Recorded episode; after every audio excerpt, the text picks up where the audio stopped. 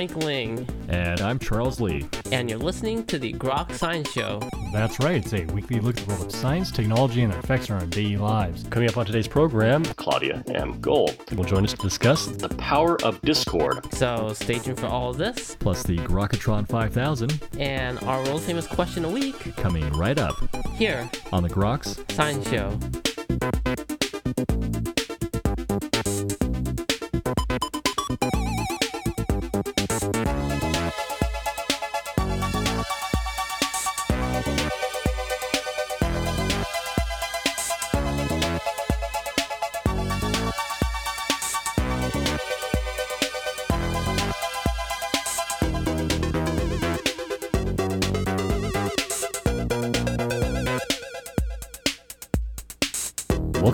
The Groks Science Show. Well, perfect harmony. Think of as the characteristic of healthy relationships. But is it? Well, joining us today to discuss this issue is Dr. Claudia M. Gold. Dr. Gold is a pediatrician and writer who's currently on the faculty of the University of Massachusetts Boston, the Brazelton Institute at the Boston's Children's Hospital, and the Berkshire Psychoanalytic Institute. She is a clinician with the First Steps Together program and director of the Hello It's Me project. Together with Dr. Ed Tronick, she has written the new book, The Power of Discord Why the Ups and Downs of Relationships Are the Secret to Building Intimacy, Resilience, and Trust. Dr. Gold, thank you so much for joining us today on the Grok Science Show. Thank you for having me. Very insightful, very fascinating new book put together here called The Power of Discord. I, am curious why you decided to write the book. Well, I'm a pediatrician and I've always been interested in uh, supporting children and parents uh, in their emotional health and development.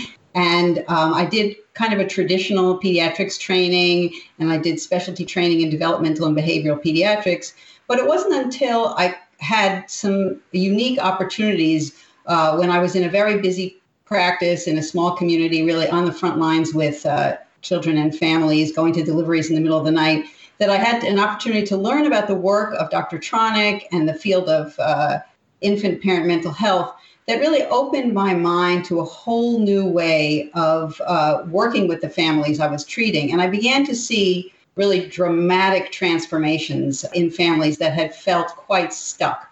And this whole process led me to eventually teach with Dr. Tronick in the infant parent mental health program, and then for the two of us to decide to collaborate on this book.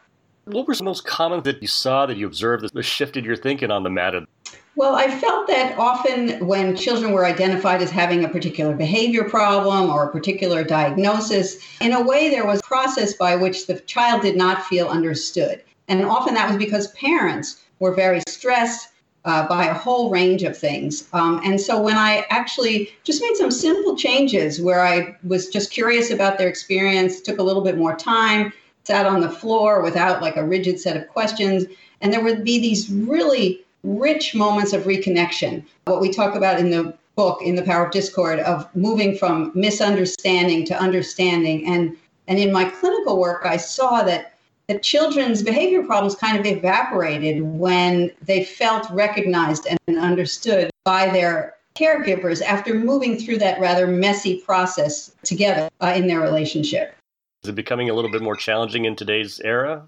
Well, a lot of things happening in today's era. I mean, in general, we live in a society of uh, advice and guidance and kind of an expectation that there's a right way to do things. And I think that that puts a tremendous burden on parents and leads to some a lot of anxiety and rigid thinking. What we want to do with the power of discord is let parents off the hook, you know, that it's it's not only okay to mess up, but it's actually important to mess up. And that's how kids come to really feel recognized and how they grow uh, emotionally in a healthy way.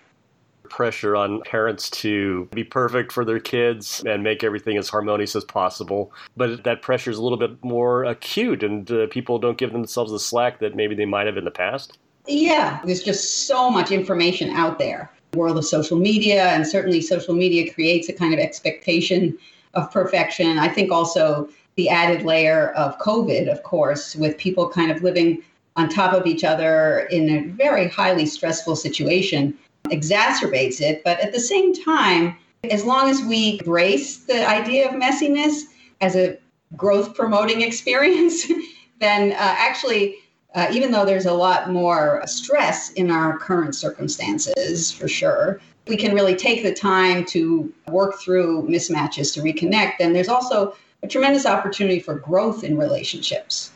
Tricky trying to find that safe space to make it okay to mess up.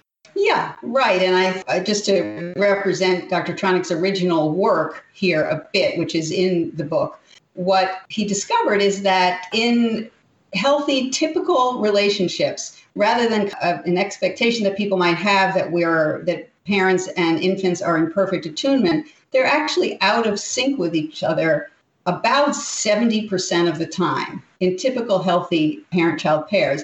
But it's if as long as the majority of those interactions are repaired and that they find their way back to each other then development happens in a healthy way. So what becomes problematic is when for a whole range of reasons we don't have the opportunity for repair so that can be something as extreme as a parent who's struggling with serious depression or something sort of more uh, typical and everyday, like uh, having a new baby in the middle of a pandemic, which is a, a family I was just working with a few hours ago, where the kind of opportunity for repair gets uh, a little bit lost in the stress of the situation. But as long as we understand that that's where the problem comes from, the lack of opportunity for repair, is that then we can sort of prioritize finding our way to repair. I should add that the other thing that can happen is parents who are kind of overly anxious and intrusive, the so called helicopter parent, where there never is any mismatch. And that similarly can uh, get in a child's way as they everything is so perfect all the time that they never get that experience of moving through misunderstanding to understanding. Technology nowadays is a factor in creating some of that inability to work through some of the discord. Is that becoming more of an issue? Uh, well, yeah, technology gets a bad rap. And, you know, I think obviously in the time of COVID, we recognize our tremendous reliance on technology. And I think the issue is to understand the role of technology within the context of relationships. So, in a family where there are uh, rich opportunity for more face to face interactions, uses of technology are not particularly problematic.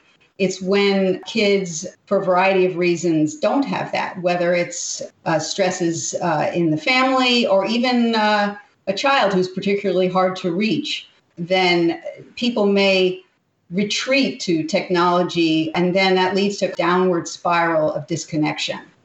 The book talks about the famous still face paradigm, which Dr. Tronick had uh, pioneered, where is that a barrier now? Technology is creating the still face in terms of getting reactions from other people and trying to connect.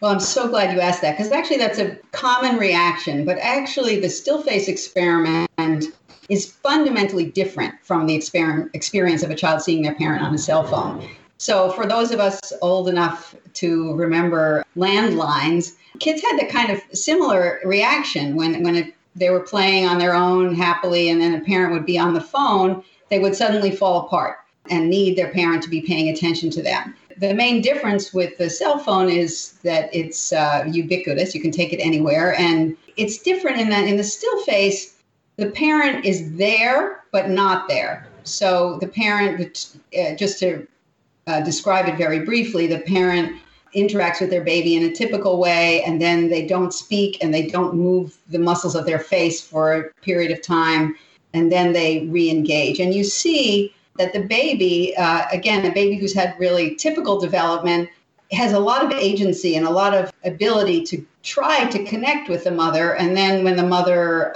resumes interaction they pretty quickly get back into a give and take. So that more sort of represents kind of typical interactions and it's not it, it's really quite different again the, the the cell phone is a distracted parent now now that's not good either but it's it's a different entity so uh, we are living in a kind of epidemic of distracted parenting which is a problem in its own right but i would not say that it's the same problem or the same issue as the still face does technology play a role in anxiety, depression? I mean, does it have a, a relationship with, with things like autism? Yes, it does have a relationship, but it's not a causal relationship. So let's take the example of autism. A child may, as a young child, be difficult to reach because that's a characteristic of, of kids who eventually get the diagnosis of autism. So a parent has to do a lot more work than with a typically developing child in play, in interaction. And the child, too, uh, again, often kids who carry that diagnosis are, are, tend to be overwhelmed by what's going on in the world. They have a lot of uh, sensory sensitivity. So, so the technology may serve a function both for the parent and the child. So the child may need the technology to kind of escape from the world that feels overwhelming. And similarly, the, the parent who's struggling to uh, connect with a hard to reach child may need the, the reassurance of, of social media and and those are actually adaptive uses of social media but it becomes problematic if it's again this kind of downward spiral of disconnection so that the features that characterize autism then are more likely to flourish. There's more of this kind of disconnection that's brought about by the technology but the technology does not cause the autism. How do we move beyond that? How do we move into areas of growth and understanding well, to me, that's the most important message of the power of discord because in my work, I would often see kids who were kind of categorized and stuck in fixed ways of understanding them, and, and also parents, uh, everybody. And when we understand that the way we are in the world really grows out of hundreds of thousands of interactions uh, in relationships in a developmental process over time. So, what that tells us is that when we are stuck in a bad way, whether we're, we're overwhelmed by feelings of depression or anxiety or any other you know problematic ways of being in relationships that the way we change is by immersing ourselves in a whole new set of relationships. So psychotherapy might be a piece of that uh, cognitive behavioral therapy might be a piece of that. Singing in a chorus where you have rehearsal and you go through unfortunately we can't do that now in the age of covid which is very sad but going through many practice sessions where you mess up, but you're together and then you eventually come together in this glorious chorus. Walking, martial arts, like being in relation to friends, partners. We need to think about that the way we heal and the way we move ourselves in a more healthy direction when we're stuck is really has to be kind of mosaic of moments of healing over time. Really, it needs to be an ongoing process. Right. I think we have an expectation of certainly we have a kind of quick fix society and an expectation that there are, are one or two dimensional solutions to things. But change, yes, I think that's exactly it. That change takes time and creativity and openness to kind of uh, uncertainty. One of the last chapters in the books is uh, titled Finding Hope in Uncertainty, which embracing this uncertainty, the whole sort of idea of, of discord, it's difficult it is difficult. And I think the point of the book is that we do it in relation to other people. So I think we're kind of living through a, a great example of, of this issue right now with the whole schools reopening, where uh, the American Academy of Pediatrics came out with this kind of certain statement that kids should be in school. Well, it turned out to be much more complex than that.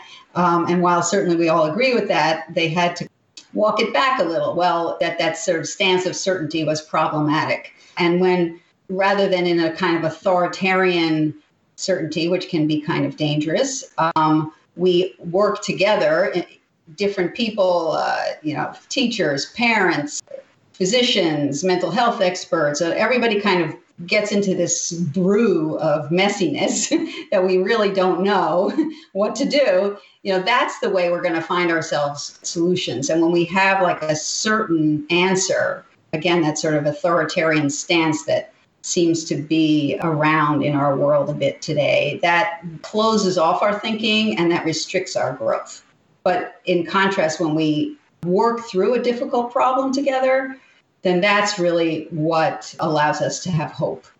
Are there resources where people can go to maybe learn more about this, apply these ideas uh, in terms of their own relationships and, and their parenting? Well, certainly, I have written four books. so, uh, two of them are for parents. Uh, this, and then one have one for professionals, and then this book is really for a general audience. So, anybody who's struggling in a relationship in any kind of way. Um, we certainly have a number of references in all of those books that can take people more towards uh, primary sources if they're interested in learning more about the research uh, underpinning these ideas. hope that since we're living in a time of really unprecedented discord, how did we ever imagine that a book with that title would come out at a time like this? That people can find it uh, useful and meaningful as they navigate our very uncertain world today. We were just talking with Dr. Claudia M. Gold, together with Ed Tronick, has written the new book, The Power of Discord Why the Ups and Downs of Relationships Are the Secret to Building Intimacy, Resilience, and Trust. And Dr. Gold, thank you so much for joining us today on the Grok Science Show. Thank you so much for having me. And that's all for this week's edition of the Grok Science Show. Make sure you tune in next week for more from the world of science and technology. If you'd like to contact us here, you can email us at science at groks.net. For Grok Science, I'm Frank Ling. And I'm Charles Lee. Make sure you also see us on the web at www.groks.net. Have a great afternoon and keep on grokking.